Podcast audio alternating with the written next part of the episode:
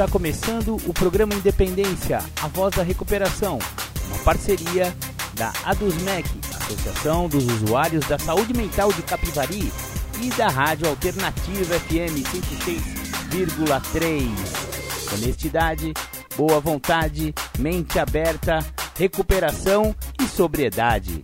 Com vocês, Marco Melo.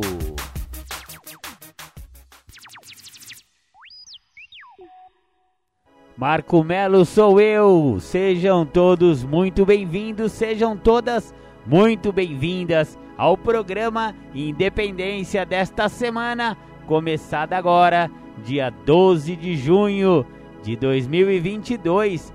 Feliz Dia dos Namorados para todos os apaixonados. Maravilha, maravilha. Este é o programa Independência a Voz da Recuperação, o programa que não tem papas na língua quando o assunto é dependência química ou adicção, alcoolismo, dependências emocionais, codependências e todos os tipos de dependência.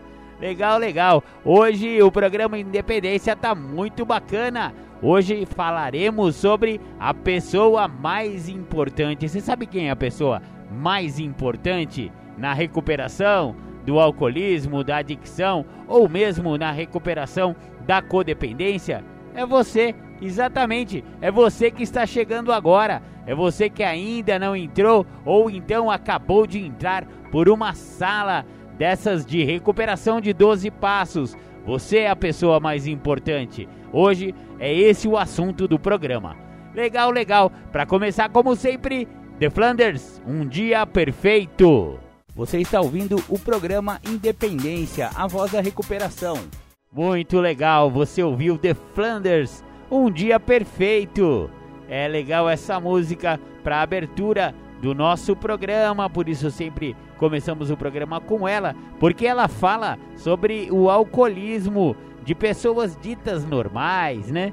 E são normais sim. Você acha que alcoolismo só pega em anormal? Só pega em gente que que é descontrolado? Né? Não necessariamente. É óbvio que o aumento né, do, do álcool na vida da pessoa vai torná-la descontrolada e a doença vai ficar incontrolável. Não tenha dúvida quanto a isso, porque a doença é progressiva, ela é incurável quando ela já se instaurou e pior de tudo, ela é mortal, ela é fatal, ela não tem cura e é fatal, negou.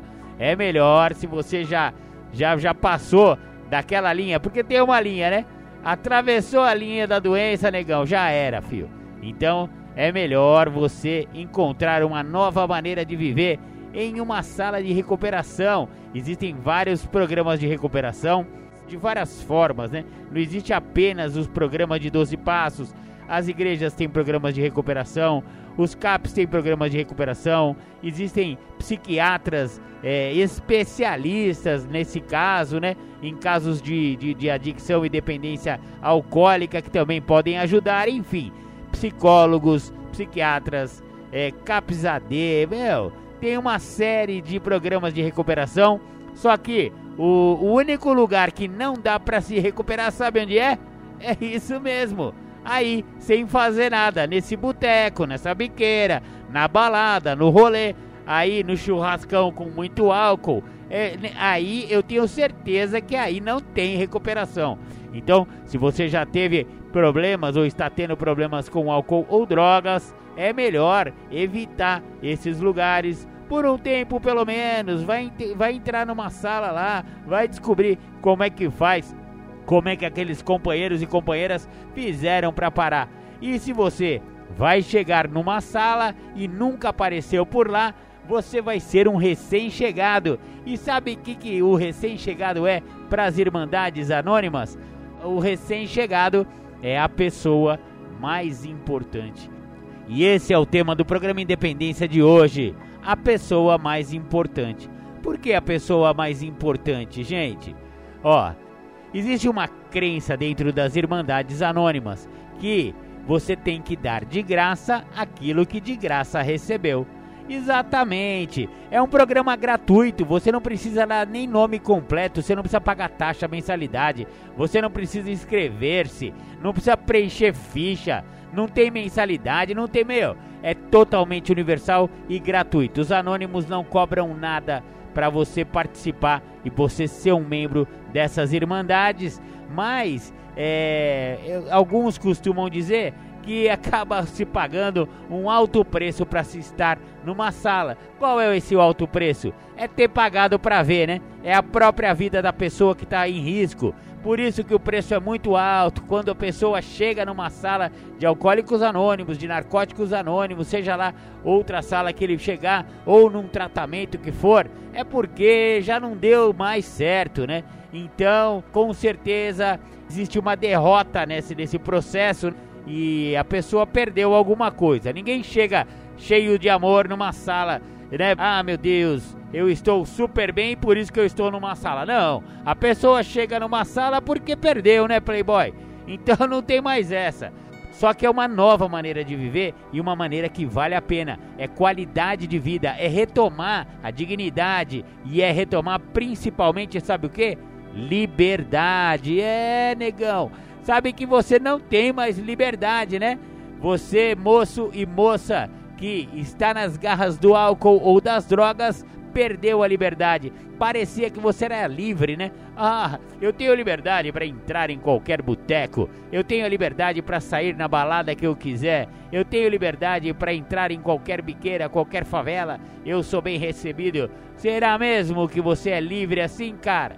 Se você já desenvolveu a doença da adicção ou do alcoolismo, te garanto que a própria palavra adicção significa escravo, cara. Você é escravo, velho. A única certeza que você tem hoje é que você vai tomar uma, e depois você vai cheirar uma, depois você vai fumar um negócio. Isso aí é liberdade, cara.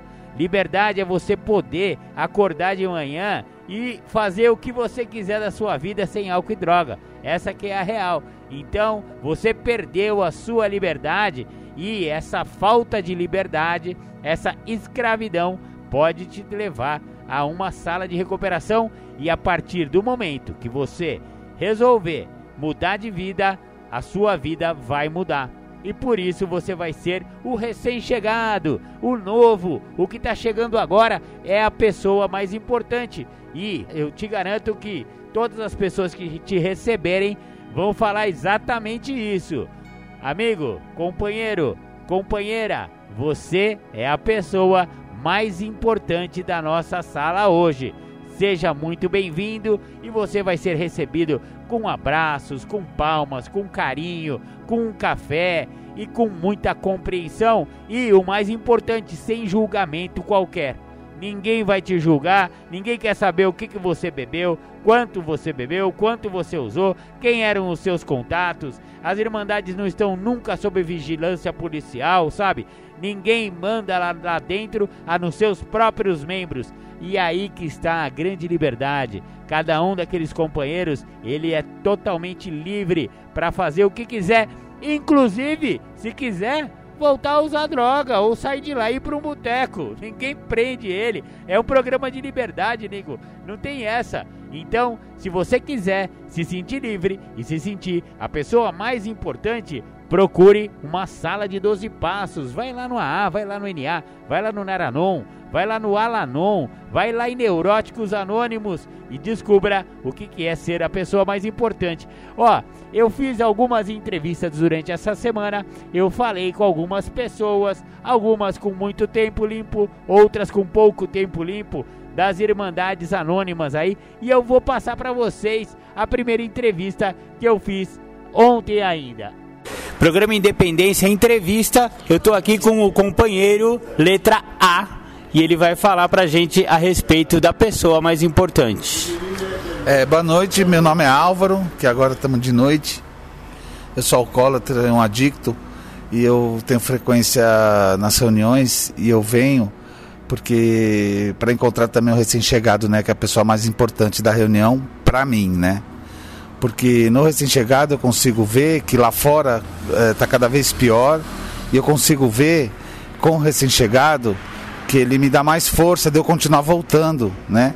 Porque se ele que está no uso, ele está abandonando o, a adicção e alcoolismo, de sofrimento, uma vida de sofrimento, para vir acreditar que existe uma nova maneira de viver, eu consigo ver nele mais, mais uma vez que realmente existe essa nova maneira e como eu já estou nessa nova maneira de viver, ele só me fortalece. É por isso que eu continuo voltando. Bacana, esse foi um companheiro anônimo da cidade de Atibaia. Maravilha, maravilha. Obrigado, companheiro Álvaro. Você ajudou bastante o programa Independência. Hoje, dia dos namorados, dia 12, não vou passar tanta música de adicção hoje não. Hoje vamos ouvir músicas mais românticas, digamos assim. Vamos ouvir músicas falando de amor e eu vou dedicar essas músicas todas do programa de hoje ao meu amor. É, Josi, eu te amo e eu quero que você fique comigo só por hoje, pro resto da vida. Um beijo no coração, meu amor. Você está ouvindo o programa Independência, a voz da recuperação. Voltamos com o programa Independência. Eu deixei para vocês duas músicas na sequência do Oswaldo Montenegro. É um autor e um cantor e compositor que eu gosto bastante do Oswaldão. Ele eu mandei para vocês aí primeiro Léo e Bia e depois Agonia. Em homenagem à minha querida Maria José, Josi, essas foram para você. Obrigado.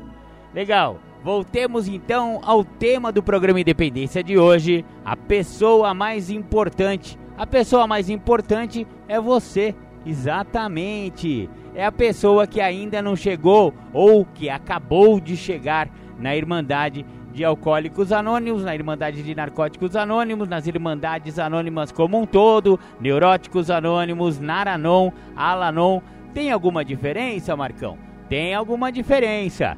As, as irmandades para dependentes, ou seja, AA e NA, o primeiro passo, a rendição do primeiro passo é em relação à doença do alcoolismo, em relação à doença da adicção. A substância álcool, por exemplo, é o primeiro passo do AA. No NA não se fala de ser é, impotente em relação à droga em si, e sim à doença da adicção. Então, essa pessoa mais importante que acabou de chegar, ele precisa primeiro se render ao programa de 12 passos. Ele precisa aceitar que ele é um doente, ele precisa admitir que ele é impotente perante a sua própria doença, né? A partir do momento que essa pessoa se rende, as Irmandades Anônimas, ela tem uma coisa chamada terceira tradição. A gente já estudou bastante aqui no programa Independência sobre as tradições de narcóticos anônimos e de alcoólicos anônimos. A terceira tradição fala do único requisito. O único requisito para você se tornar membro dessas irmandades é o desejo de parar de usar, o desejo de parar de beber. Como assim, Marcão? Mas é só você querer. Exatamente. É só querer parar de usar.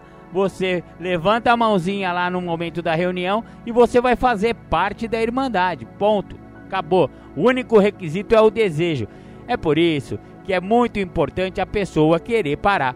Você pode reparar que a pessoa que não quer parar de usar, o cara que não quer parar de beber, não adianta você amarrar, não adianta você bater, não adianta você manipular, não adianta você ameaçar, você falar que a, a filha dele vai estar tá muito triste, que a mãe dele não aguenta mais, vai morrer do coração, que o pai dele tá pegando um câncer por causa das atitudes. Não adianta, não adianta.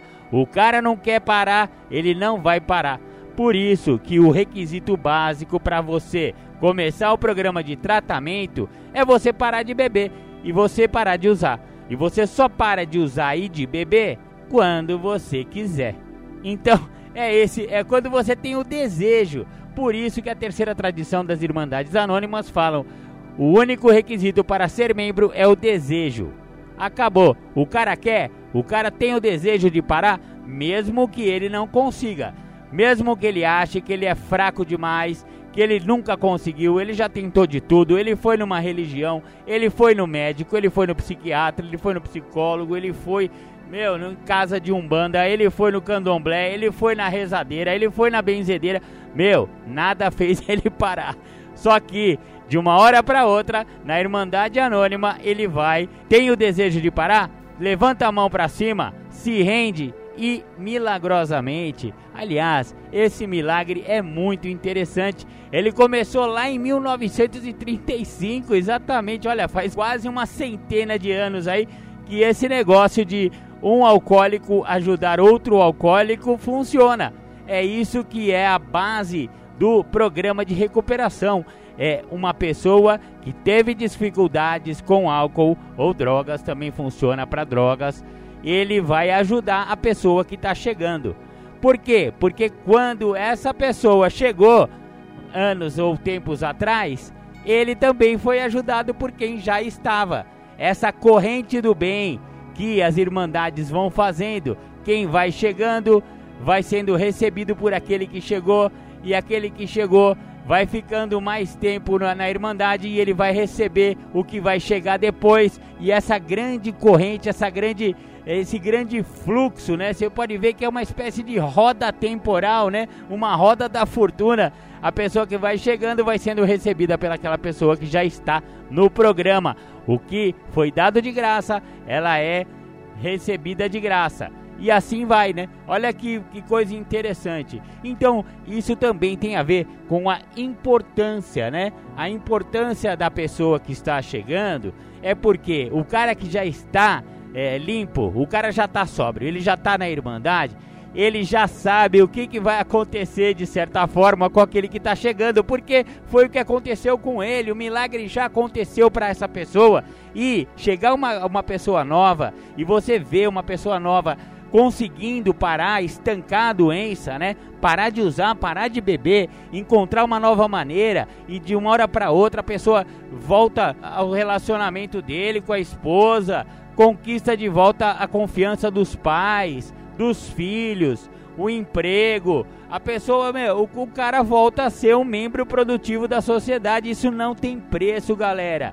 Isso é a coisa mais bacana que pode existir. E por isso que a pessoa que está chegando, ela não tem a mínima ideia como aquele cara que já está lá, já está todo estruturado, e ele fala, meu, não é possível que esse cara era que nem eu. Eu tô aqui todo arrebentado, esses caras estão tudo cheiroso aí, tudo com carrinho. E não que o objetivo de ficar sóbrio ou ficar limpo seja comprar carro, seja casar. Não é nada disso que eu tô falando, pelo contrário. Isso aí vai ser consequência de uma nova maneira de viver, se for esse o seu sonho. O que vai acontecer é que você vai começar a poder realizar sonhos verdadeiros, sonhos palpáveis. Alguns acham que é importante voltar a estudar, depois que está sóbrio, depois que está limpo, volta a estudar. Foi o meu caso, por exemplo. Quando eu entrei em recuperação, eu consegui parar de usar, consegui parar de beber.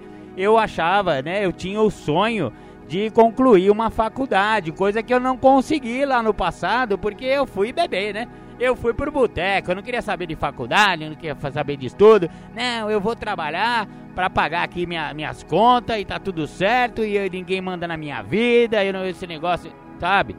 E aí, depois que eu entrei em recuperação, encontrei essa nova maneira, o que, que aconteceu comigo? Eu fui estudar. Eu fui voltar a fazer faculdade, me formei agora no ano de 2020. Agora eu já sou jornalista e todas as, as portas começaram a abrir para mim, inclusive aqui a porta da Rádio Alternativa, esse programa Independência, ele também é fruto de toda essa caminhada que eu tive por encontrar, por ter sido é, a pessoa mais importante em algum dia. E é por isso que eu falo para você, meu querido amigo e minha querida amiga, vá nesse caminho que dá certo e você é a pessoa mais importante. Olha que legal. Agora eu vou mostrar mais uma entrevista que eu fiz aí durante a semana com pessoas com algum tempo limpo nas Irmandades Anônimas. Programa Independência e entrevista. Eu tô aqui com uma companheira e ela vai falar pra gente por que o recém-chegado é a pessoa mais importante. Boa noite. Para mim, o recém-chegado é a pessoa mais importante porque me faz acreditar na esperança e que é possível, que tem expectativa num tratamento, que tem fé, que tem utilização, os 12 passos do NA, sozinho nunca mais. Quanto tempo você está limpa? Estou limpa há seis meses. Parabéns, companheira. Obrigado, viu? Obrigada. Legal, você ouviu aí uma companheira de narcóticos anônimos que está seis meses limpa, né? Você vê que ela, por exemplo, é uma recém-chegada. Ela está apenas há seis meses e passa pra gente essa essa energia positiva de que o programa funciona, que existe uma nova maneira de viver, que existe esperança, né? É, infelizmente vocês não viram, mas eu vi o brilho nos olhos dessa pessoa, dessa moça. Ela estava assim radiante. Isso faz a gente ter muita esperança de que é possível e existe vida após as drogas. Vamos ouvir mais uma música romântica porque hoje é dia dos namorados. Feliz dia dos namorados para você e que você fique com o seu amor no dia de hoje e fiquem agarradinhos aí. Vou botar um som e vou homenagear novamente Maria José, o meu amor. Josi, mais uma para você, eu te amo. Você está ouvindo o programa Independência, a voz da recuperação. Voltamos com o programa Independência. Você ouviu Zé Cabaleiro, Telegrama. Essa música é bem bonitinha, vamos falar a verdade, casal? Tem tudo a ver aí com o amor. A pessoa é, tá, tá assim, flutuando nas nuvens, tá afim até de dar um beijo no delegado. Malandro do céu. Pra querer dar beijo no delegado tem que estar tá amando muito, velho. É legal pra caramba. Bom, vamos lá, voltando ao programa Independência, o nosso tema de hoje é a pessoa mais importante. A pessoa mais importante é o recém-chegado. Agora eu vou dar uma pincelada sobre os dois programas de recuperação de dependências mais famosos do mundo, o Programa de Narcóticos Anônimos e o Programa de Alcoólicos Anônimos. Porque a quinta tradição dessas duas irmandades, ela, ela fala sobre o único propósito, o único propósito dessas irmandades é levar a mensagem de que existe recuperação para aquele alcoólico ou adicto que ainda sofre. Olha só que interessante, todo esse movimento, todo o dinheiro que é colocado nas sacolas, todos os folhetos que são impressos, linha de ajuda. Ó, por exemplo, o NA no número 132, hoje em dia, você de qualquer lugar do Brasil, você só disca lá 132, você vai dar direto numa numa pessoa voluntária que está lá para atender pessoas interessadas no programa de recuperação de NA. Poxa, isso daí não é fraco não, isso aí é fogo. Os caras são foda, mano. Vamos falar sério? Então, olha só, todo esse movimento RP, IP, HI, é, hospitais e instituições, leva a mensagem na cadeia, leva a mensagem nas clínicas de recuperação. Todo esse movimento, ele só tem assim um propósito: levar essa mensagem de que existe vida após as drogas para as pessoas que estão sofrendo nas garras da adicção ou na garra do alcoolismo, no caso de AA. Então é, é simplesmente sensacional. Então, no site oficial de Narcóticos Anônimos, o, ele fala sobre o programa de NA. O que é o programa de Narcóticos Anônimos? Narcóticos Anônimos, ou NA, é uma irmandade ou sociedade sem fins lucrativos de pessoas para quem as drogas se tornaram um problema maior. Somos adictos em recuperação que nos reunimos regularmente para ajudarmos uns aos outros a nos mantermos limpos. Este é um programa de total abstinência de todas as drogas e há somente um requisito para ser membro: o desejo de parar de usar. Sugerimos que você mantenha a mente aberta e dê a si mesmo uma oportunidade. Então você vê que é aquilo que eu estava falando no começo do programa, né? Só tem um requisito para ser membro da, da Irmandade, que é o desejo de parar de usar. Se o cara não quiser, malandro, ele não vai parar, né? Eu falei bastante sobre isso na primeira parte aqui do programa. Então, continuando aqui no site oficial de NA. Nosso programa é um conjunto de princípios escritos de uma maneira tão simples que podemos segui-los nas nossas vidas diárias. O mais importante é que eles funcionam. NA não tem subterfúgios, não somos filiados a nenhuma outra organização, não temos matrícula nem taxas, não há compromissos escritos nem promessas a fazer a ninguém. Não estamos ligados a nenhum grupo político, religioso ou policial e em nenhum momento estamos sob vigilância. agora que é a parte que, que eu queria chegar, que é assim, ó. O recém-chegado é a pessoa mais importante em qualquer reunião, porque só dando poderemos manter o que temos. Olha só, aí é o ponto-chave da pessoa mais importante que eu tô querendo trazer aqui para o programa Independência de hoje, né? É só dando que podemos manter o que temos. É por isso que o recém-chegado é o mais importante, porque eh, a pessoa que já está no programa, que já foi salva, que, que o milagre já aconteceu, ele só vai conseguir manter esse milagre em funcionamento, em movimento. E esse movimento é receber o que está chegando agora. Então, por isso que o outro é tão importante para qualquer membro que esteja no programa, porque o milagre tem que continuar acontecendo. Então, continuando aqui no site, ele fala assim, ó: qualquer pessoa pode se juntar a nós, independente da idade, situação financeira, raça, orientação sexual, crença, religião ou falta de religião. Não estamos interessados no que ou quanto você usou, quais eram seus contatos, no que fez no passado, no quanto você tem ou deixa de ter. Só nos interessa o que você quer fazer a respeito do seu problema e como podemos ajudar. Aprendemos com nossa experiência coletiva que aqueles que continuam voltando regularmente às nossas reuniões mantêm-se limpos. Olha, é muito legal, né? E ele pincela bastante esse negócio do recém-chegado. Já no site oficial de AA, o site de Alcoólicos Anônimos, ele tem um texto aqui para o recém-chegado que ele fala o seguinte, ó. Para o recém-chegado. Um recém-chegado pergunta: estas perguntas são destinadas às pessoas que estão entrando em contato com a A, Alcoólicos Anônimos, pela primeira vez. Nele tentamos responder as perguntas mais frequentemente encontradas nas mentes dos recém-chegados. As perguntas que estavam em nossas mentes quando pela primeira vez entramos em contato com a Irmandade. Primeira pergunta: Eu sou um alcoólico? Se você repetidamente bebe mais do que tensionava ou quer, se você se mete em apuros, se você tem lapsos de memória quando bebe, você pode ser um alcoólico. Somente você pode decidir.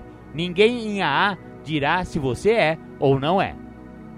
O que posso fazer se estou preocupado com minha maneira de beber? Peça ajuda. Alcoólicos Anônimos pode ajudar. O que é Alcoólicos Anônimos?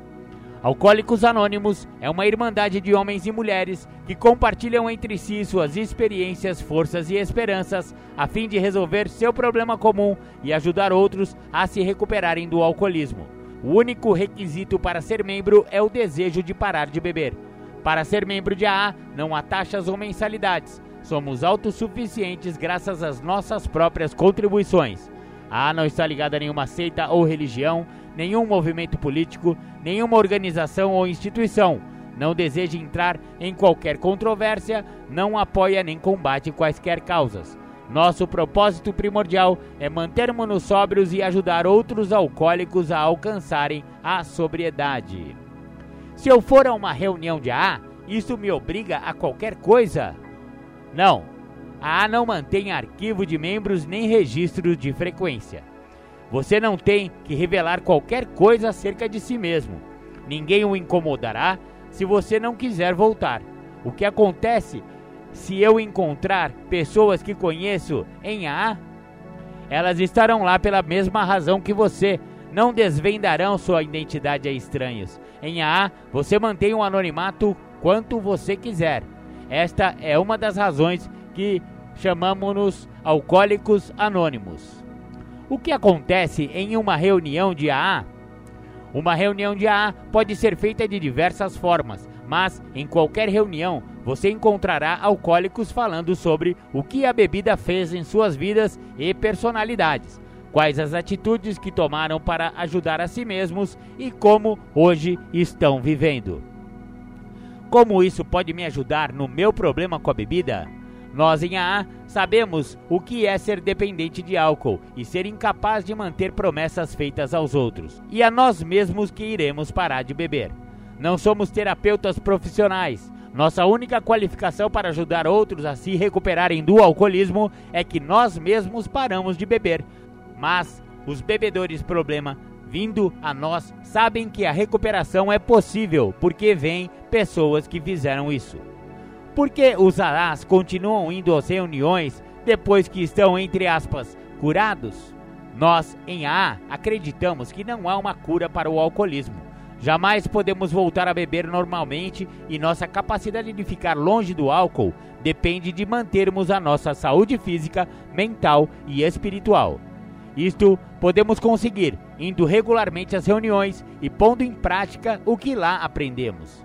Além do mais, achamos que, ao ajudarmos outros alcoólicos, também estamos nos mantendo sóbrios. Aí também, galera, está o ponto que eu estava querendo chegar. O ponto do, do recém-chegado, a primeira, a pessoa mais importante, né? Então, você vê que uh, o próprio AA está afirmando aqui no site oficial: ajudando outros alcoólicos, nos ajudaremos a ficarmos sóbrios. Olha só, então esse negócio de a pessoa mais importante tem a ver com a própria recuperação da pessoa. Se não tiver um outro para eu transmitir a mensagem de Alcoólicos Anônimos do que, que deu certo para mim, eu não vou conseguir manter a minha própria sobriedade. Olha que legal que é o programa de Alcoólicos Anônimos, né? Vamos continuar aqui com as perguntas. Como ingresso em AA, você é um membro de AA se e quando assim você o disser. O único requisito para ser membro de AA é o desejo de parar de beber, e muitos de nós éramos convictos o suficiente quando pela primeira vez nos aproximamos de AA. Quanto custa para ser membro de AA? Não há taxas ou mensalidades para ser membro de AA. Um grupo de AA geralmente faz uma coleta durante a reunião para cobrir as despesas, tais como aluguel, café e etc. E para isso, todos os membros são livres para contribuir, com mais ou menos como eles quiserem. Posso levar minha família a uma reunião de AA? Familiares ou amigos íntimos são bem-vindos às reuniões abertas de AA.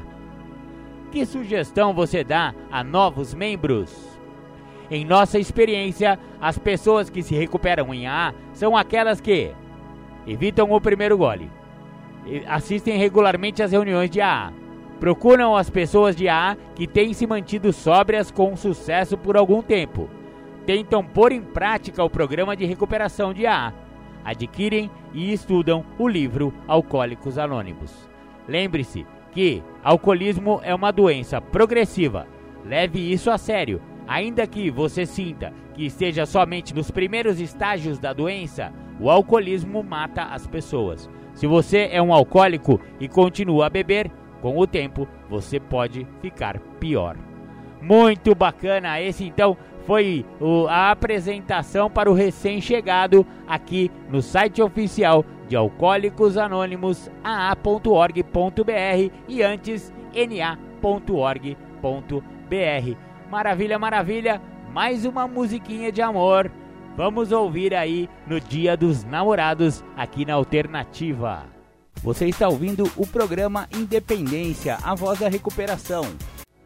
Legal, voltamos com o programa Independência especial do Dia dos Namorados. Você ouviu Malcolm McLaren na voz de Jean Briquin. Je t'aime non plus. Muito legal. Em duas versões. Na versão anos 70 e depois a versão anos 90. Muito bacana. É, hoje é pro dia, é pros pombinhos dos dias dos namorados. Maravilha, maravilha. Agora eu vou passar para vocês mais uma, a última entrevista que fiz durante a semana com um anônimo. Programa Independência Entrevista, eu estou aqui com mais um membro das Irmandades e ele vai falar pra gente por que, que ele acha que o recém-chegado é a pessoa mais importante. Meu nome é Paulo, eu estou limpo há algum tempo, quatro anos, dois meses, alguns dias. Uh, a pergunta é boa, porque a pergunta eu me revejo como recém-chegado, eu fui, eu fui acolhido de uma forma de uma forma que eu nunca tinha sido na minha vida. E então hoje, quando eu vejo alguém de primeira vez na sala, eh, eu sinto como como estivesse dando, me doando como fizeram comigo, não é? Um recém-chegado me mostra sempre uh, o que está o seu sentimento sem qualquer filtro. E, como faz algum tempinho já que eu não, que eu não uso nem álcool nem droga, uh, eu acho que isso é fundamental para me manter no meu, no meu trilho de recuperação e me, me perceber. Eu me enxergo muito no recém-chegado, uh, eu percebo que eles vêm buscar ajuda, mas na verdade uh, eles me ajudam sem saber. E isso é muito da hora, é muito bom. Obrigado. Obrigado. Voltamos com o programa Independência. Hoje estamos falando sobre a pessoa mais importante. A pessoa mais importante é você, meu amigo e minha amiga, que começou a rever os conceitos a respeito do uso de álcool e drogas, um pouco influenciados por esse gordelo que vos fala através do programa Independência, todos os domingos martelando aqui, falando que é uma doença e perguntando, será que você não tem aí um, exagero no consumo aí de álcool e drogas e tal e coisa? E aí a pessoa Espero ter plantado essa pulguinha atrás da orelha. É, essa é a intenção do programa Independência mesmo, viu? Plantar a pulga atrás da orelha daquela pessoa que ainda acha que é normal, que controla o seu uso de álcool, né? Ah, não, é só uma cervejinha de fim de semana, é só no churrasco, é só isso, é só aquilo. Mil justificativas mil racionalizações para tentar explicar por que, que existe essa obsessão por álcool ou drogas, né? Então, é, eu espero que algum dia você possa chegar a um programa de 12 passos, a uma sala de anônimos e eu tenho certeza que neste dia você vai ser muito bem recebido nas Irmandades e vai ser é considerado como um recém-chegado, a pessoa mais importante, porque não somente você realmente é a pessoa mais importante, porque o ser humano é muito importante, né? Vamos, vamos considerar agora de um ponto de vista mais espiritual, né? Estamos aqui neste planetinha Terra, encarnados aqui na crosta terrestre e é, somos seres espirituais em uma experiência humana, em uma experiência carnal. Você eh, parou para pensar? É, tantas coincidências aconteceram para que você existisse nessa época, nesse lugar, neste planeta, neste país, nesta cidade onde você mora. Quantas coisas aconteceram, quantas obras do acaso, que na minha opinião não são bem obras do acaso, puderam acontecer para que o universo conspirasse para sua existência.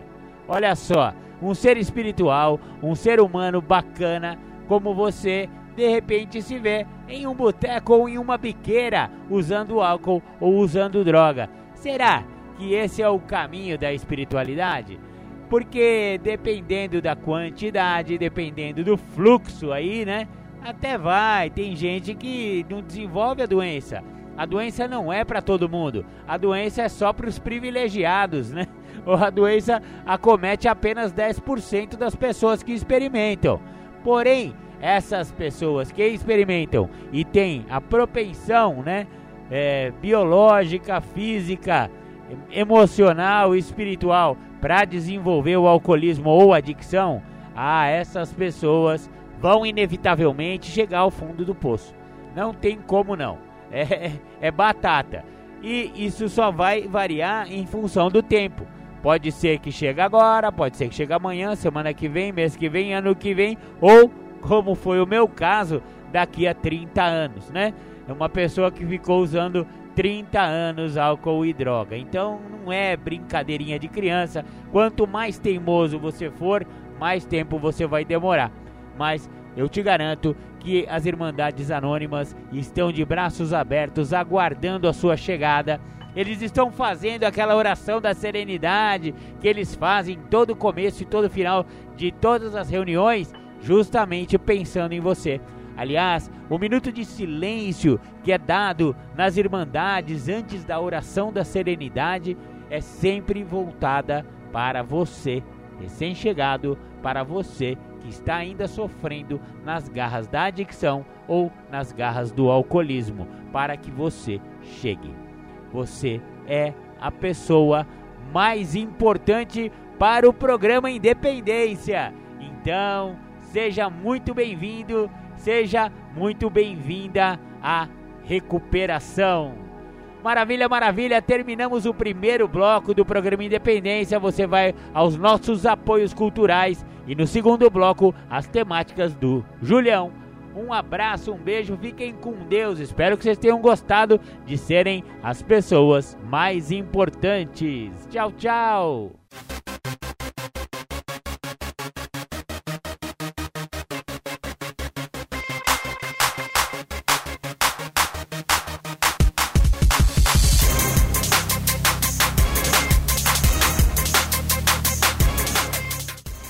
Voltamos a apresentar programa Independência, a voz da recuperação.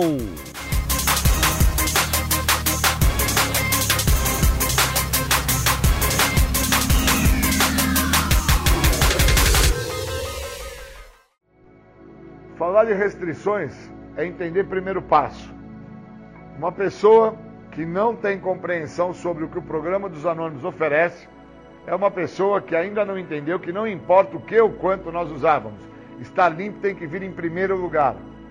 E o importante é compreender que estar limpo tem que vir em primeiro lugar, pois quando eu me encontro limpo, quando eu me encontro sem uso da substância química, eu paro de me restringir ao que o programa me oferece. O programa só me oferece a libertação da doença da adicção, mais nada. Então eu tenho que entender que quando eu me restringo a entender que o outro enxerga o tamanho do meu problema e que eu não estou conseguindo ter olhos para a minha pessoa, no caso, olhar a primeira pessoa do singular e entender o tamanho da dimensão dos meus problemas, enquanto eu não consigo ter essa sacada, eu estou dentro das restrições que o programa fala. Eu estou dentro das justificativas, das racionalizações, da desconfiança dos outros. Eu estou dentro de colocar culpa. Eu estou dentro de sentir vergonha ter raiva, ódio, rancor e ressentimento. E eu preciso parar isso para que eu entenda o que na literatura está escrito. Primeiro parágrafo, não importa o que ou quanto nós usávamos, está limpo tem que vir em primeiro lugar. O programa me cobra para que eu não esteja usando nenhum tipo de substância psicoativa, para que eu possa entender o que, que o programa me oferece. Por isso que as pessoas que são pessoas externas à minha pessoa, meu pai, minha mãe, meu tio, meu vizinho, o pipoqueiro, o açougueiro, o bombeiro, o funileiro, estes todos entendem que eu tenho um problema e que o meu problema é de uma dimensão a qual eu não enxergo. Como eu não enxergo a dimensão do meu problema, o tamanho do meu transtorno, obviamente eu sou um cara que me restringe aos benefícios do programa. Pois somente me quebrando, somente me diluindo, somente dentro do me render ao que o programa me oferece, é que eu não vou ficar dentro das restrições. Pois se as restrições me privam, eu preciso quebrar as restrições. Eu preciso diluir as restrições. Eu preciso me libertar das restrições. E quando eu tenho restrições para com o outro, com a minha mãe, com meu pai, com o vizinho, com o funileiro, com o pipoqueiro, quando eu tenho restrições com o outro, eu não deixo com que o outro me mostre o tamanho do meu problema. E como eu não deixo com que o outro me mostre o tamanho do meu problema, eu não entendo a dimensão do meu transtorno. E o meu transtorno não está pelo uso de álcool e de droga. O meu transtorno está por tudo que antecede o meu uso de álcool e de droga. Então eu tenho problemas de ordem familiar, eu tenho problemas de ordem financeira, eu tenho problemas de ordem material, eu tenho problemas de relacionamento interpessoal. Eu nunca fui um cara que fui bem na escola, eu não sou um cara prestativo, eu sofro de má vontade, eu não tenho disposição para algumas coisas. Só que eu só venho entender isso com mais de 10 anos em sobriedade. Enquanto eu não entendo que as restrições me privam dos benefícios, eu não entendo o que está me acontecendo. Então eu tive que olhar que eu me restringindo a escutar minha mãe, me restringindo a escutar o outro, o meu pai, o meu padrinho, o açougueiro, o pipoqueiro, o funileiro, eu me restringindo a escutar essas pessoas, eu me mantive dentro da minha egocentricidade, acreditando que tudo e todos estavam errado, que todos os locais que eu passei estavam errados, que a cadeia estava errada, o juiz era errado, o policial que me prendeu era errado, a clínica que eu fui parar era errada, os médicos que eu fui levado para o hospital, tendo overdose do uso de álcool e de drogas, estavam errados. E tudo eu acreditava que estava errado porque eu me restringia ao que o programa me oferecia. A primeira coisa que o programa me oferece é a libertação da doença da adicção, que é um segredo que tanto me escapou. Então eu nunca entendi que eu sou doente da doença. Eu não sou doente do uso de álcool e de drogas. Ao contrário, o uso de álcool e de drogas foi uma saída que eu encontrei, por sinal, uma saída prazerosa, maravilhosa, que eu não tive que olhar para quem eu sou verdadeiramente. Eu não tive que olhar que eu sou um cara que meu pai me abandonou e foi embora com outra mulher. Eu não tive que olhar que a minha mãe nunca cuidou de mim da maneira que ela cuida da minha irmã. Eu nunca tive que tomar atenção e deixar claro que eu sofria de inveja dos meus irmãos. E uma vez que eu não olho quem eu sou, quem eu sou não deixa de existir. Então eu fico perpetuando num corpo de uma pessoa que se restringe a saber quem se é. Enquanto eu me restringo a saber quem eu sou, quem eu sou verdadeiramente não deixa de existir e eu me mantenho dentro daquilo que de uma certa forma é extremamente prazeroso para mim. E Júlio se mantém assim por mais de 20 anos, fazendo uso de inúmeros tipos de substância psicoativa. E aí eu chego ao programa dos anônimos. E acredito que ao chegar no programa, o meu problema era o uso de álcool e de drogas. E aí tirou o uso de álcool e de drogas e eu continuei sendo aquele cara que tinha raiva, ódio, rancor, ressentimento, ira, vingança. E aí eu não entendia que eu não me modificava porque eu estava restrito ao que o programa me oferece. E eu estava restrito porque o meu foco era o álcool e a droga. Só que não tinha mais álcool, não tinha mais droga, tinha a doença. E os sintomas da doença falam na literatura. E como eu nunca fui o cara de ler, nunca fui o cara de me envolver, nunca fui o cara de perceber o que fala dentro da literatura, eu escutava as pessoas falando que agora não estavam mais usando álcool e drogas e que a vida delas tinha melhorado, e eu achava que a minha vida tinha que ficar maravilhosa. E com isso eu continuava restrito à ideia do programa, em relação que o programa só servia para parar de usar álcool e droga, e não trabalhava os pontos que me fazem usar droga, que me levam ao álcool. E os pontos, eles se mostram por si: raiva, ódio, rancor, ressentimento, ira, medo. E todos esses pontos, quem tentou me mostrar? O outro. Então, quando o outro enxerga o tamanho e a dimensão do meu problema, quando o outro está tentando me mostrar a dimensão do meu transtorno, e eu não permito com que o outro fale, com que o outro mostre, com que o outro deixe claro aquilo que eu sou, quando eu não permito isso, eu estou dentro de um processo chamado restrições que me privam dos benefícios que o programa tem a me oferecer. Onde o primeiro benefício que o programa me oferece é a libertação da doença da adicção. O restante é tudo farelo. Para de usar álcool, para de usar droga, para de roubar, para de mentir, parar com tudo isso é tudo farelo. E eu preciso entender que dentro desta condição, deste farelo todo, ou eu me vejo, ou eu estou fadado a retornar ao uso de álcool e de drogas. Porque o uso de álcool e de drogas ele me compromete. É igual o cara que fuma, está sofrendo do cigarro, está com o pulmão cheio, não consegue dar um passo para ir até a padaria comprar um pão que ele necessita para comer, mas ele se restringe a não deixar de fumar. Então ele não entende o que está acontecendo com ele.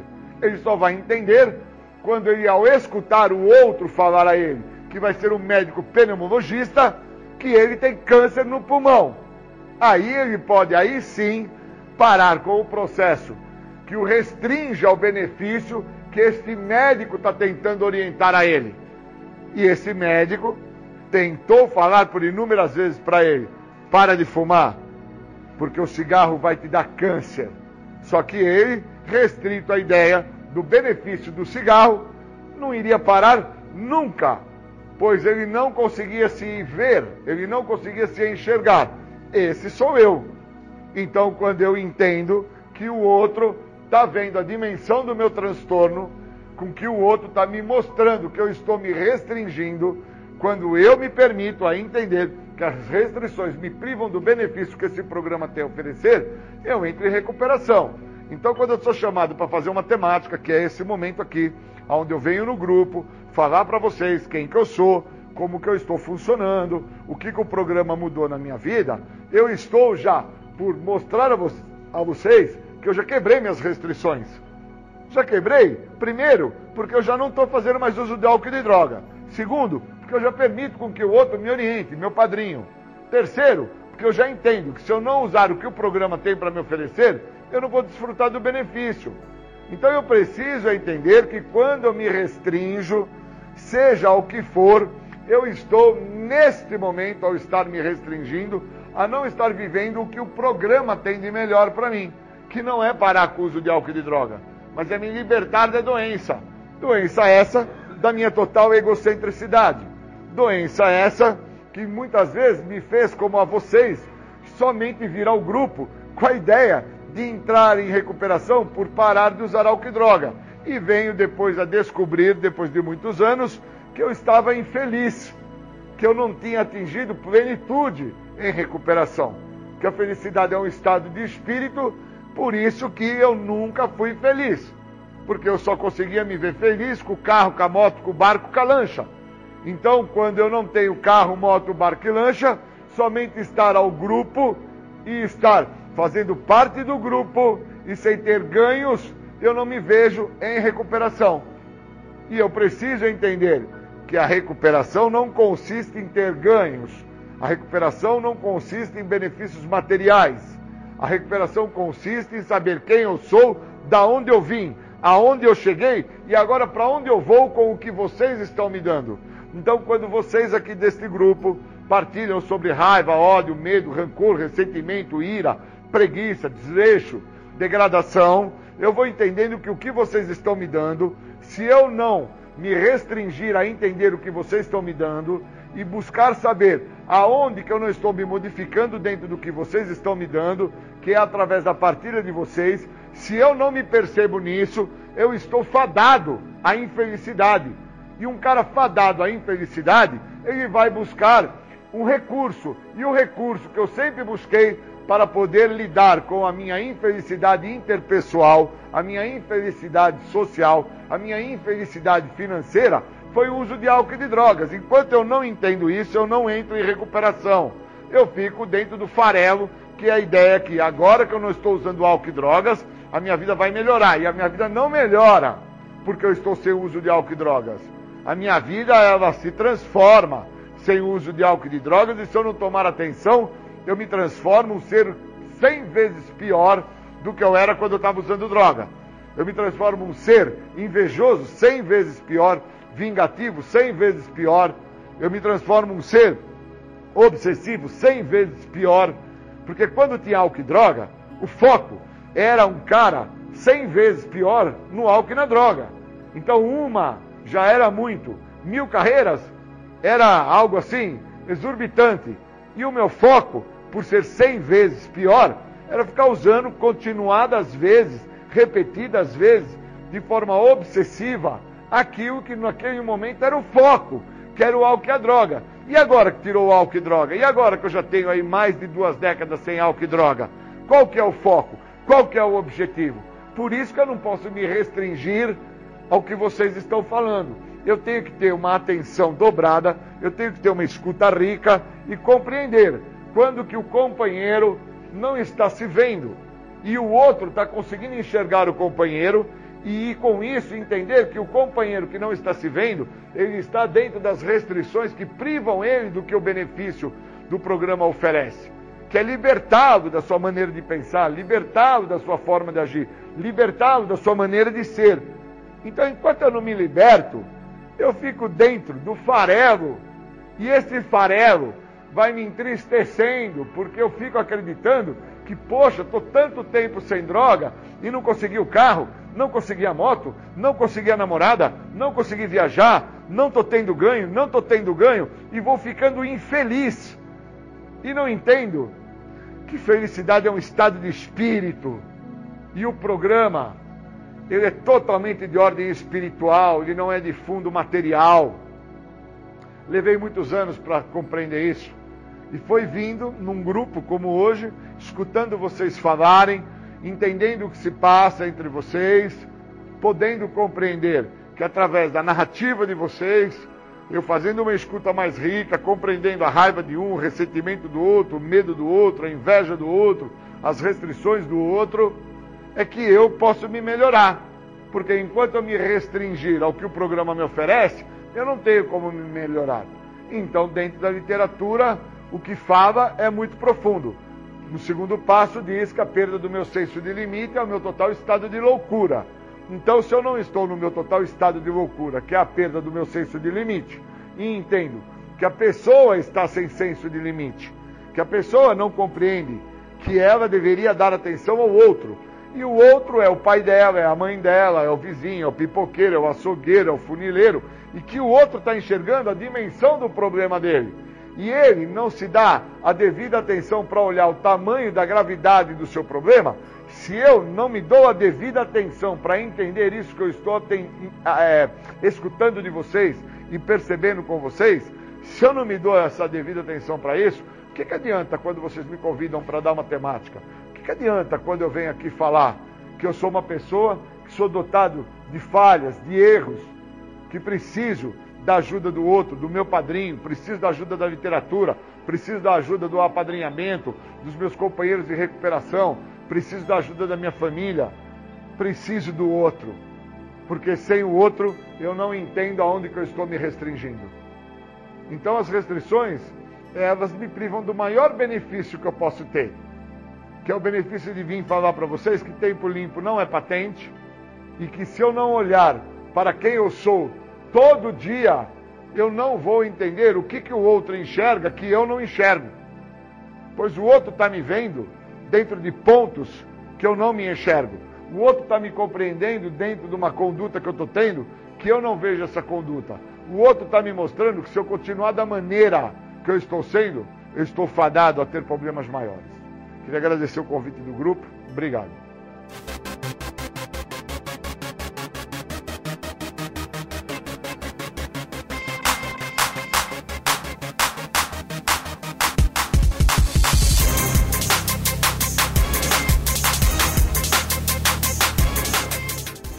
Voltamos a apresentar programa Independência, a voz da recuperação.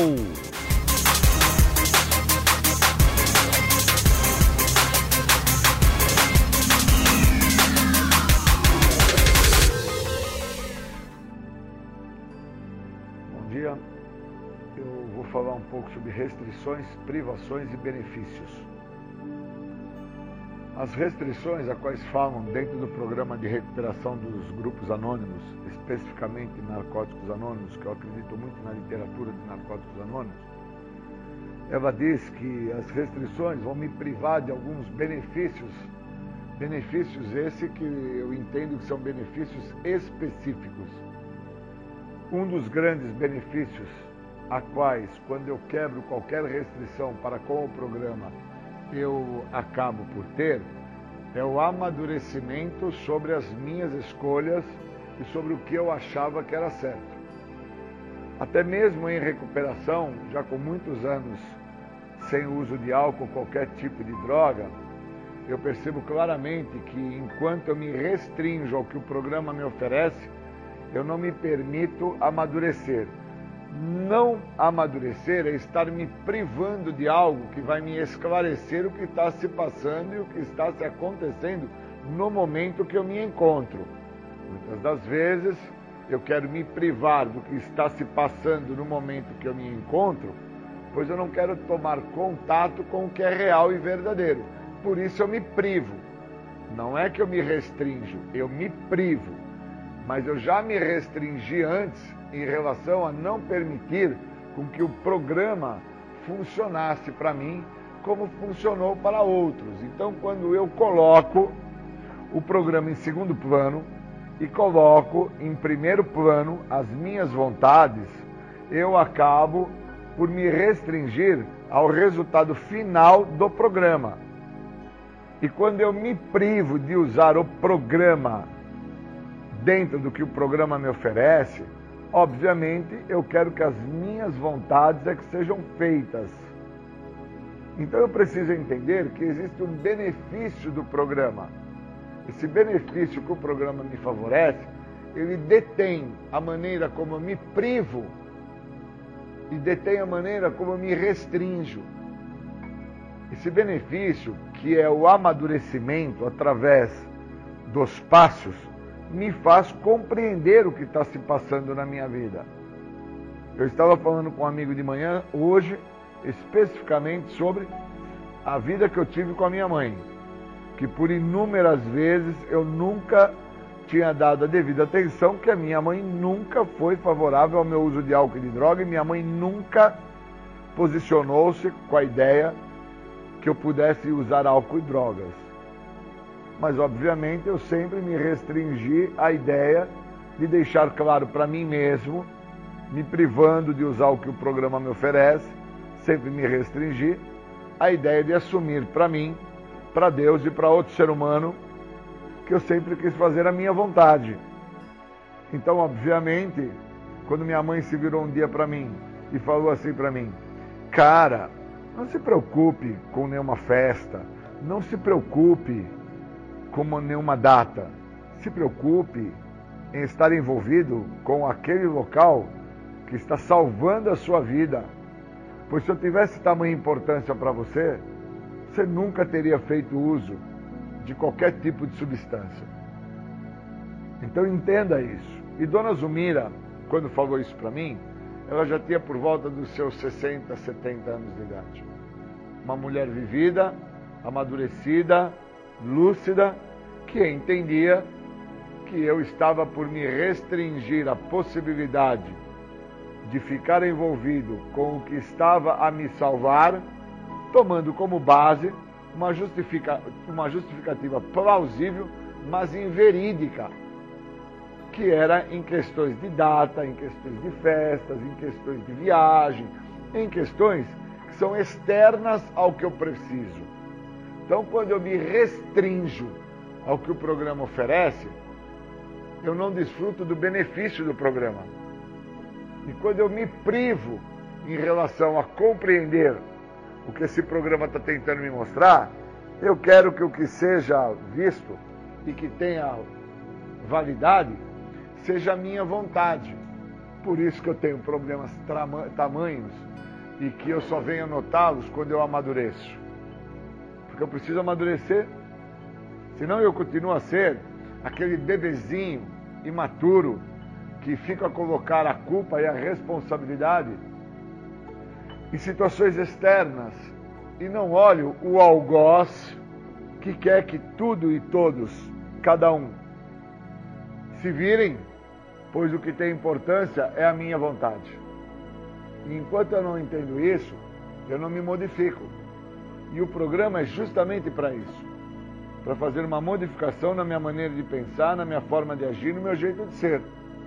Então, qual é a minha maneira de pensar em relação a festas, datas, passeios e convívios?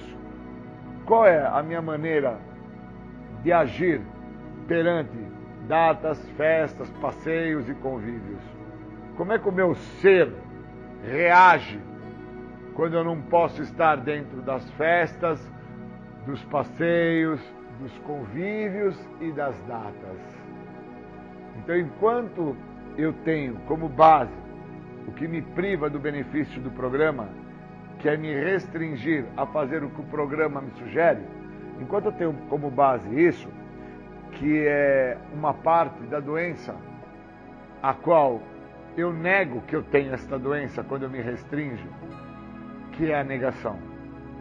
Enquanto eu tenho a negação como uma base de estrutura em relação ao que é real e verdadeiro, quando o outro se vira para mim e me deixa claro que em datas diversas, em eventos diversos, em passeios diversos, em momentos diversos, o que tinha valor e o que era importante, para mim, era sempre a minha vontade. Nunca era o que o outro já tinha por sua vez, determinado, por sua vez, muito tempo antes do que o momento que está se apresentando agora.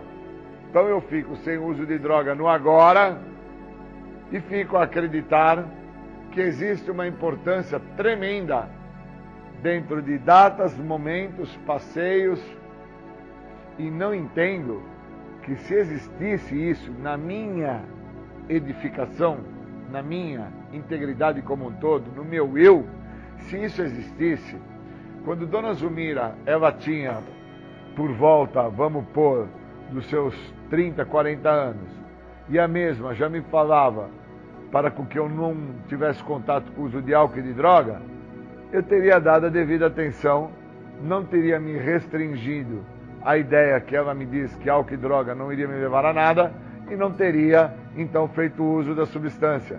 Então isso mostra que quando eu me restringo a algo, eu não desfruto de benefícios.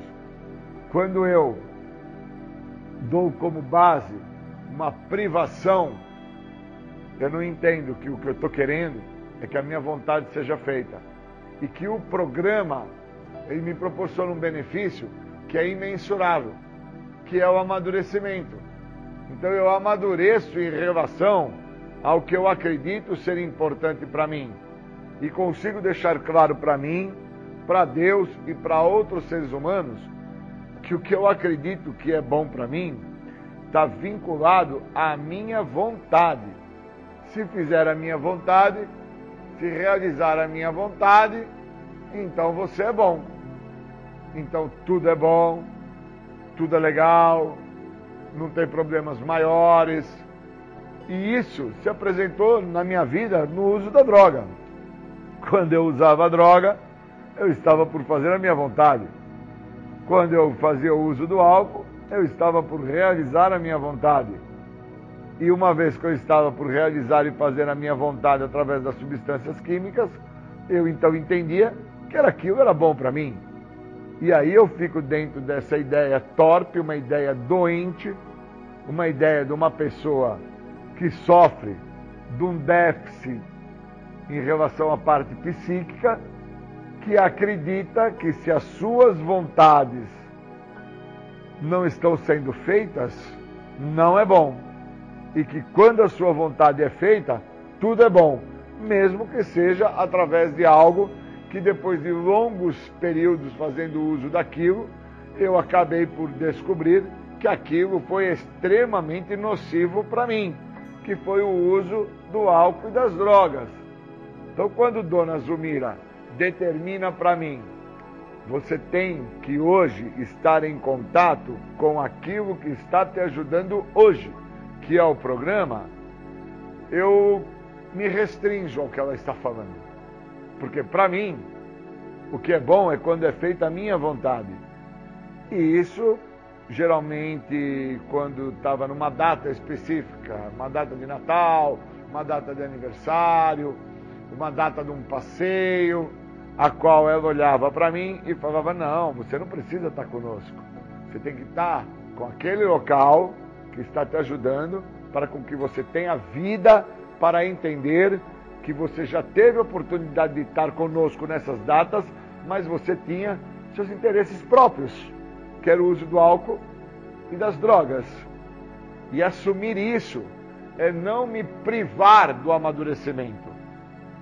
Assumir isso é reconhecer para mim, para Deus e para outro ser humano que está dentro do grupo terapêutico que eu sou uma pessoa que, se é me contestado fazer a minha vontade, mesmo que seja pela minha mãe, pelo meu pai, pelo meu irmão, por um amigo muito próximo, se me é contestado, me é negado que a minha vontade seja feita, então aquilo não é bom. Agora, se me é permitido fazer a minha vontade, então tudo é maravilhoso. E eu preciso entender que essa ideia doente, nociva, de que fazer a minha vontade é tudo maravilhoso, me fez ficar fazendo a minha vontade por 20 anos, usando álcool e outras drogas, e somente após entrar em recuperação e depois de alguns anos sem estar fazendo a minha vontade, que é o uso do álcool e outras drogas, é que eu então, ao não estar mais me restringindo em relação à questão do que é vontade e necessidade, é que eu então compreendi que Dona Zumira tinha toda a razão e todo o senso quando ela falava para mim assim: você não precisa se preocupar com essa data. Natal, Ano Novo, aniversário, festas. Você não precisa se preocupar com os passeios. Você não precisa se preocupar com o almoço de domingo. Você tem que se preocupar como que você vai fazer para não deixar de estar lá junto com aquele local que está salvando a sua vida. Ela não falava estar salvando a vida do Júlio, está salvando a minha vida. Porque qual era a vida que eu tinha? Qual era a oportunidade que eu tinha? Quais eram os momentos que eu podia vir a desfrutar da vida que eu tinha?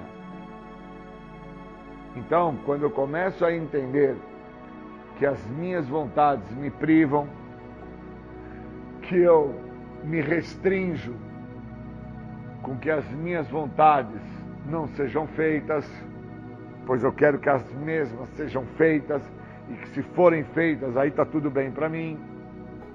Que se eu não entendo que me privar de que minha vontade não seja feita, pois eu quero que ela seja feita, me privar disso é amadurecer. E amadurecer dói. Reconhecimento da minha imaturidade emocional, da minha perda psíquica, dói. Que por muitas vezes eu tive datas, momentos, passeios, eventos, convívios. Só que tinha algo que tinha maior importância. Era a substância química. Leva muitos anos para entender isso. Não é automático. Não é porque está um mêsinho, dois, três, quatro mêsinhos, cinco, seis, um aninho sem droga que vai conseguir entender o quanto se restringir a que as suas vontades tenham a importância, devida importância que você deu a elas por tanto tempo, o, tempo para compreender o que é vontade e o que é importante de ser avaliado dentro da necessidade que o programa te oferece. Então, quando eu não me privo, eu amadureço. Quando eu não me restringo, eu consigo ver os benefícios. E quando eu entendo que o programa não é para que eu pare de usar droga, mas o programa, ele veio na minha história pessoal de vida, para que eu não volte a usar, e o, fa o fator de não voltar a usar vai implicar para com que eu interprete o que é vontade, o que é necessidade, o que são coisas importantes, o que são coisas a quais eu fui orientado, eu fui elucidado, me foi me mostrado e eu não dei a devida atenção e que agora, por estar sem uso de álcool e de droga, eu começo a acreditar que estas coisas são importantíssimas são imprescindíveis, que eu não posso deixar de estar junto a essas coisas. E aí vem o outro, que no caso era Dona Zumira, que hoje não está mais presente na minha história, e falava para mim assim: Cara, se preocupa com as datas, não. Se preocupa com os momentos, não. Se preocupa com os passeios, não. Se preocupa em estar lá, naquele local, que está salvando a sua vida quando ela falava está salvando a sua vida, ela estava tentando me trazer a ideia que a vida que eu acreditava ser a melhor de todas as vidas que eu vivia através do uso de álcool e de droga, não era uma vida. Eu sobrevivia em vida. Ela estava tentando me trazer essa compreensão. Para que eu não deixasse aquele local que estava salvando a minha vida, pois a minha vida estava totalmente entregue à minha maneira de ser, à minha maneira de pensar, a minha forma de agir. Eu levei muito tempo para ter essa compreensão. Então, quando Dona Zumira acaba entrando em óbito, é que eu compreendi o que ela queria falar. Não se restrinja, não se prive. Viva o que o programa tem a te oferecer e desfrute de uma vida muito melhor do que todas as vidas que você já viveu até hoje. Era só isso que eu queria. Quando eu não me restringo, quando eu não me privo, quando eu entendo o que o programa oferece, eu consigo entender que eu não cheguei ao programa dos 12 passos para parar de usar droga. Eu cheguei ao programa para não voltar a usar. Obrigado.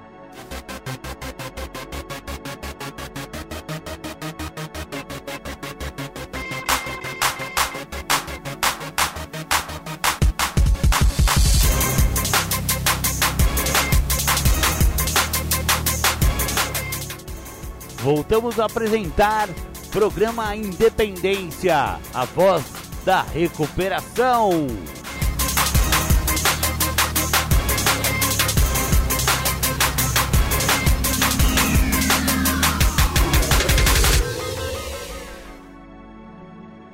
Bom dia, queria agradecer aí o trabalho que pode ser desenvolvido para que se possa fechar um pouco daquilo que se está vivendo.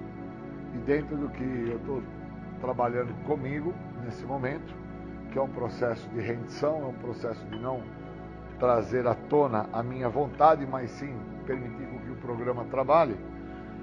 Todo o término de passo, todo o passar de passo, a última parte sempre traz a ideia de seguir em frente. Quando as pessoas fazem e buscam dentro da literatura entender o que é seguir em frente, elas conseguem ter uma compreensão por qual motivo, ao término de cada passo, tem esse tópico, seguindo em frente.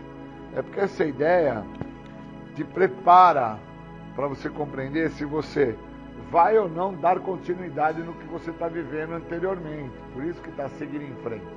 E uma das perguntas que define isso é a questão: como sei que é hora de seguir em frente?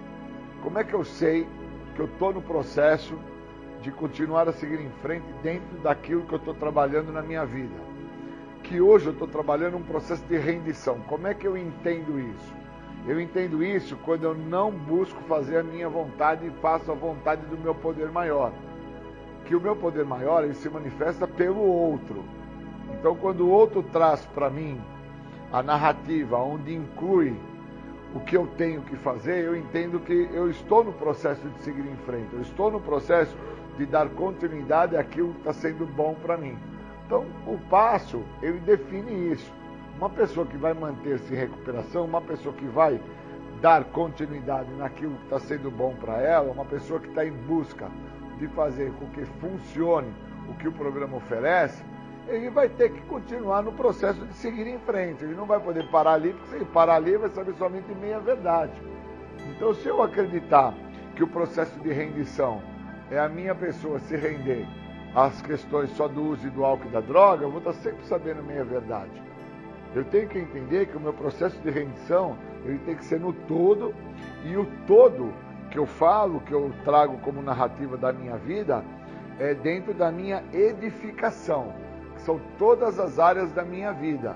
Render-me ao meu ego, render às minhas exigências, render a minha maneira de pensar, render a minha forma de agir, me render ao meu ser.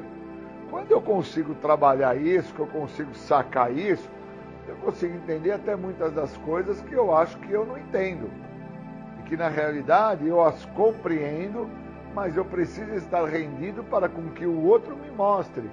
Por qual motivo eu acredito até que eu não compreendo? Porque muitas das vezes aquilo que eu falo que eu não compreendo, eu não tive ainda, foi o processo de experienciar a situação. Eu não experienciei. Então não é que eu não compreendo, eu não experienciei, eu preciso experienciar. E o processo de rendição é um processo de continuidade. Se eu não experienciar que eu me rendendo ao meu ego, me rendendo à minha maneira de pensar, me rendendo às minhas vontades, me rendendo, se eu não experienciar o processo no todo, eu não entro em contato com o que o programa me oferece. E aí eu fico dentro do meia verdade.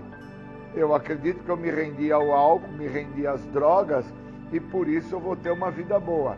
E na verdade eu até posso vir a ter uma vida boa, só que eu não deixo de viver uma vida muito melhor do que todas as vidas que eu já vivi até agora. Então, dentro de 25 anos que eu estou sem uso de álcool e de droga, se eu for olhar bem, dentro desse parâmetro que eu estou colocando, eu não vivi vidas maravilhosas que eu poderia ter vivido se eu tivesse me rendido aos fatores que o programa me oferece. Se o programa me oferece a liberdade da doença da adicção, e a doença não é o químico, a doença é uma coisa, e esta coisa trabalha dentro do triade da doença, ela trabalha num contexto, ela trabalha na maneira que eu penso, na forma como eu ajo, no jeito do ser que eu sou.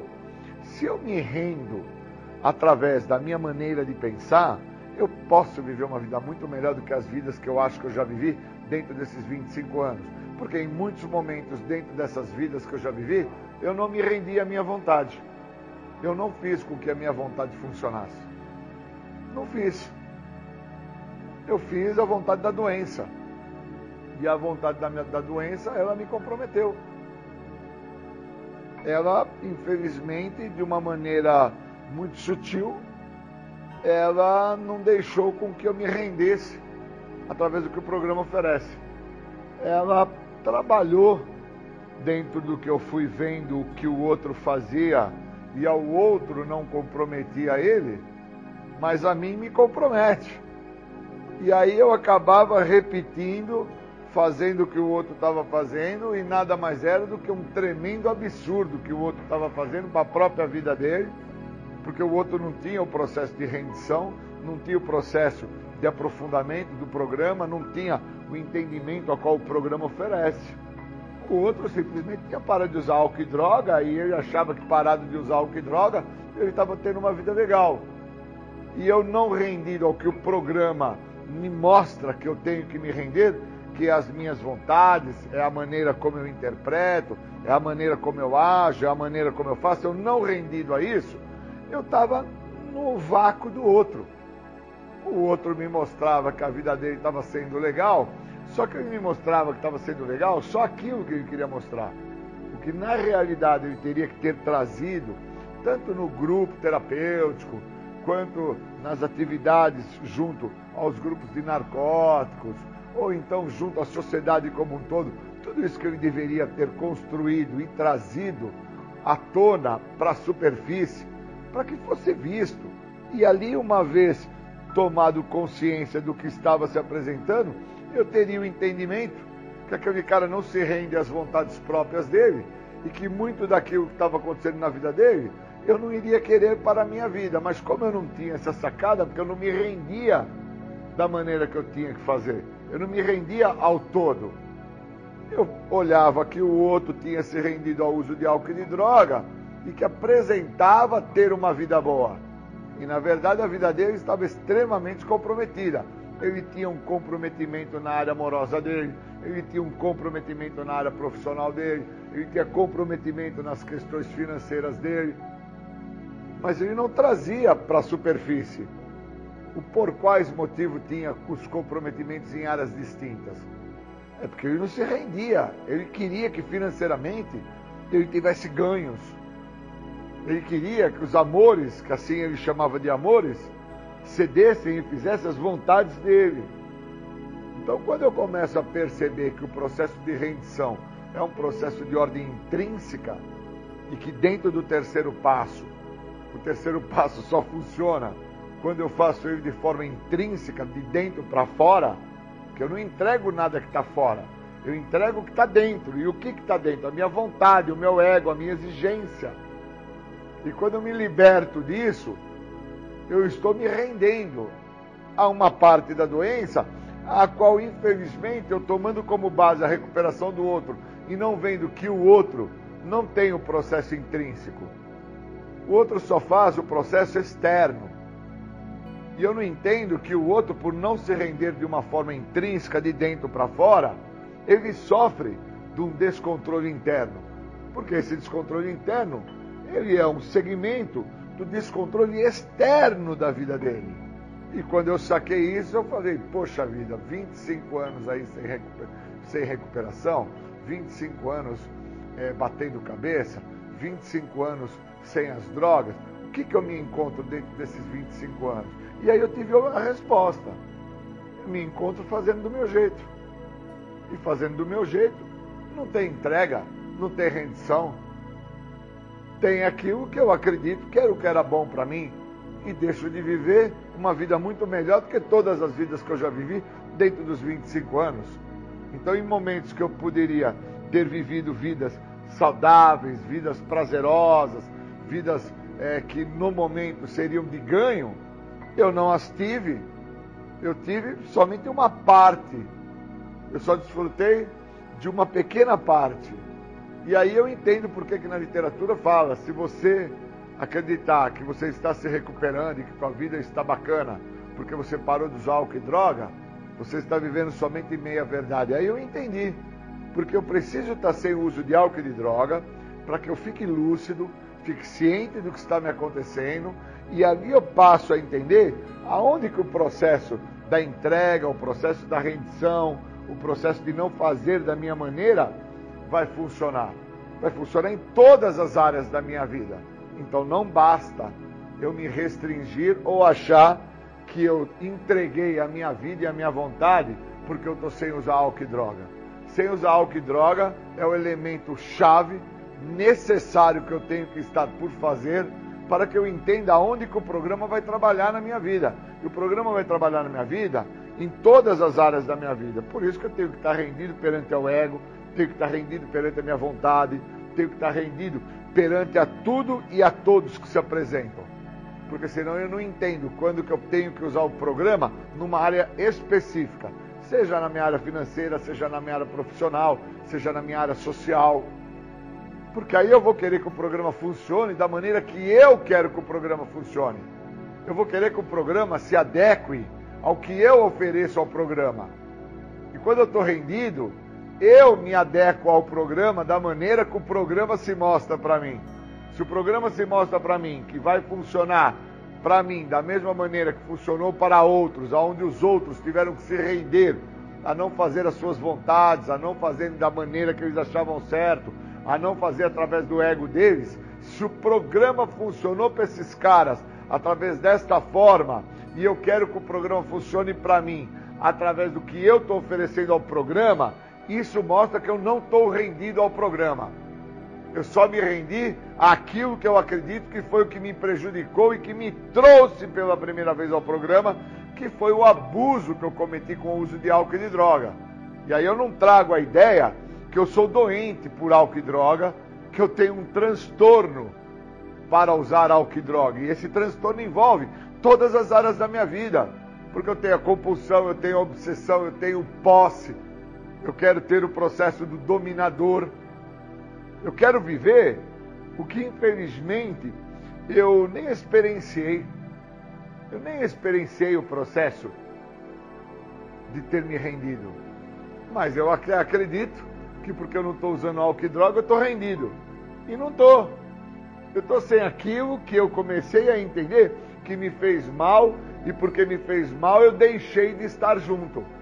Quando eu me rendi ao meu ego, para não ser mais o controlador, eu me rendi às minhas vontades, para não ser mais o obsessivo, eu me rendi perante a ideia de não ficar controlando aos outros, para não ter que ficar sofrendo da posse, do domínio. Então a rendição, ela tem que trabalhar no todo. Se não de uma forma no todo, eu nunca atinjo a plenitude. E eu preciso atingir um processo de recuperação em plenitude. Eu não posso me recuperar só do que eu acho que estava me fazendo mal, o álcool e a droga. Porque senão eu vou voltar a usar álcool e droga. Porque a literatura fala isso. Que aqueles que fizerem o programa pela metade saberão somente meia verdade. E o resultado final vai ser retornarem ao ponto que os trouxe até onde ele se encontra hoje, que é dentro do programa. E qual foi o ponto que me trouxe?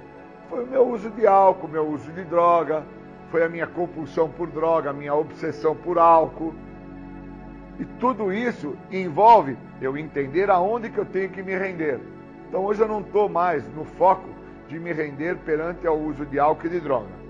A minha ideia agora é de trabalhar o processo de rendição perante a minha egocentricidade, perante os meus medos, perante a minha paura sobre a mudança. Eu preciso agora aprender a me render perante aquilo que eu não experienciei. Eu tenho que experienciar, mas se eu não me rendo para experienciar, eu não passo pelo processo. Eu fico acreditando que por não estar usando álcool e droga eu já estou em recuperação. E na realidade eu não estou. E a prova disso é que eu fiquei 20 anos, todos os dias, né, dentro desses 25 anos que eu tenho sem químico, eu fiquei 20 anos sem me render, fazendo da minha forma, da minha maneira, do meu jeito. E as respostas que eu obtive sempre foram meias verdades. Eu nunca obtive respostas no todo. Foram sempre meias verdades. E agora isso está muito esclarecido para mim dentro do processo que eu estou fazendo de rendição perante a minha vontade, perante o meu jeito de pensar, perante a minha maneira de agir. Então, quando eu passo a me render perante o triade da doença, esse tríade da doença que agora eu reconheço que eu sou portador, que é a minha maneira de pensar, minha forma de agir, meu jeito de ser, quando eu me rendo perante a isso, eu não tenho mais medo. E eu não tendo medo, eu desfruto do benefício do programa. Me sinto liberto, cara. E eu liberto, eu abro as portas para a recuperação, eu abro as portas para viver momentos muito melhores do que todos os momentos das vidas que eu achava que eram vidas maravilhosas que eu vinha vivendo dentro desses anos todos que eu tenho sem químico. Pois cada processo que eu passo na minha história é um relacionamento que se começa e que se termina, é um emprego que se começa e que se termina, é um viver numa cidade e mudar para outra cidade. Isso é um processo que se começa e que se termina. Cada processo desse é uma vida que eu estou vivendo. Eu preciso entender que uma vida ela é fundamentada por tempo, por trajetória. Não é algo que chega e vai. Chega, acaba e vai. Existe uma trajetória, existe uma construção, existe uma edificação. Eu preciso ter no mínimo essa interpretação para entender aonde que eu estou me rendendo ou não dentro desta vida que eu estou passando, deste momento que eu estou vivendo. E isto que eu estou por passar, esse momento, esta vida que eu estou tendo, aonde que eu me encontro no processo da rendição? Aonde que eu estou dentro da ideia que porque eu não estou usando álcool e droga, eu estou em recuperação? E por quais motivos então eu não me rendo à minha vontade de brigar com meu irmão, com a minha irmã? Por quais motivos então eu não me rendo perante a não entender que meu pai e minha mãe não vão poder me dar o tênis que eu quero, ou a moto que eu escolhi, ou então a garota que eu estou disposto a estar com ela e que eu quero ficar, porque eu quero transar com ela, e ela deixa claro que primeiro vamos nos conhecer, e por quais motivos eu não me rendo perante a isso? Eu quero que seja feito da minha vontade, na minha maneira, na minha hora. O processo de rendição na, na sua concepção do todo na totalidade, que é o que eu estou buscando trabalhar comigo agora, está me dando a oportunidade de saber quem eu sou. Aonde que eu cheguei para entender que sem me render eu não vou me tratar. Eu vou somente ficar dentro de um parâmetro de meia verdade, acreditando que o não usar álcool e droga já é o todo, já é magnífico e aí, quando eu tiver o um processo confrontativo com meu pai, com a minha irmã, com uma namorada, com o meu empregador, eu, como não estou rendido ao meu ego, não estou rendido à minha maneira de agir, minha maneira de pensar, minha forma de ser, eu vou bater de frente com aquela situação, vou bater de frente com aquela pessoa e os sintomas da doença vão se manifestar ali. Eu vou criar restrições, eu vou criar julgamentalismo, eu vou criar questionamentos, eu vou criar indagações e vou querer que o programa funcione para mim da maneira que eu quero que funcione. Do meu jeito. E do meu jeito não tem recuperação. É do jeito que o programa quer. Fora isso, não está rendido. Fora isso, ainda está dentro daquilo que sabemos que é somente meia verdade. Estou sem a droga, estou sem o álcool, e acredito estar em plena recuperação. Mas quando confrontado pela vida a qual está vivendo, onde até acredito que era uma vida muito melhor do que as vidas que eu tinha, eu não consegui passar por ela. Eu voltei para trás. E eu acho que eu fui um cara de muita sorte dentro desses 25 anos que eu estou sendo químico, que nos momentos que eu iria me sabotar e me corromper para a ideia de usar substância psicoativa, eu sempre tive alguém em recuperação, ou um padrinho, ou um amigo destemido, alguém focado na literatura, que não me deixava ficar dentro do núcleo da minha doença, que era uma das partes da minha doença, porque na literatura fala, né, que eu negar algumas situações é somente uma parte da minha doença, né? Que a negação é um processo muito extenso, que eu tenho que ter esse grau de aprofundamento sobre o que é negar, o que é me restringir, o que é resistência. Então está todo dentro desse trabalho, né, da rendição. Render-me, né, levantar as mãos e falar: chega, para mim não dá mais. Desse jeito eu não vou atingir o que o programa me oferece. Eu preciso não fazer mais a minha vontade. Eu queria agradecer, desejar um bom dia a todos e vamos dar continuidade.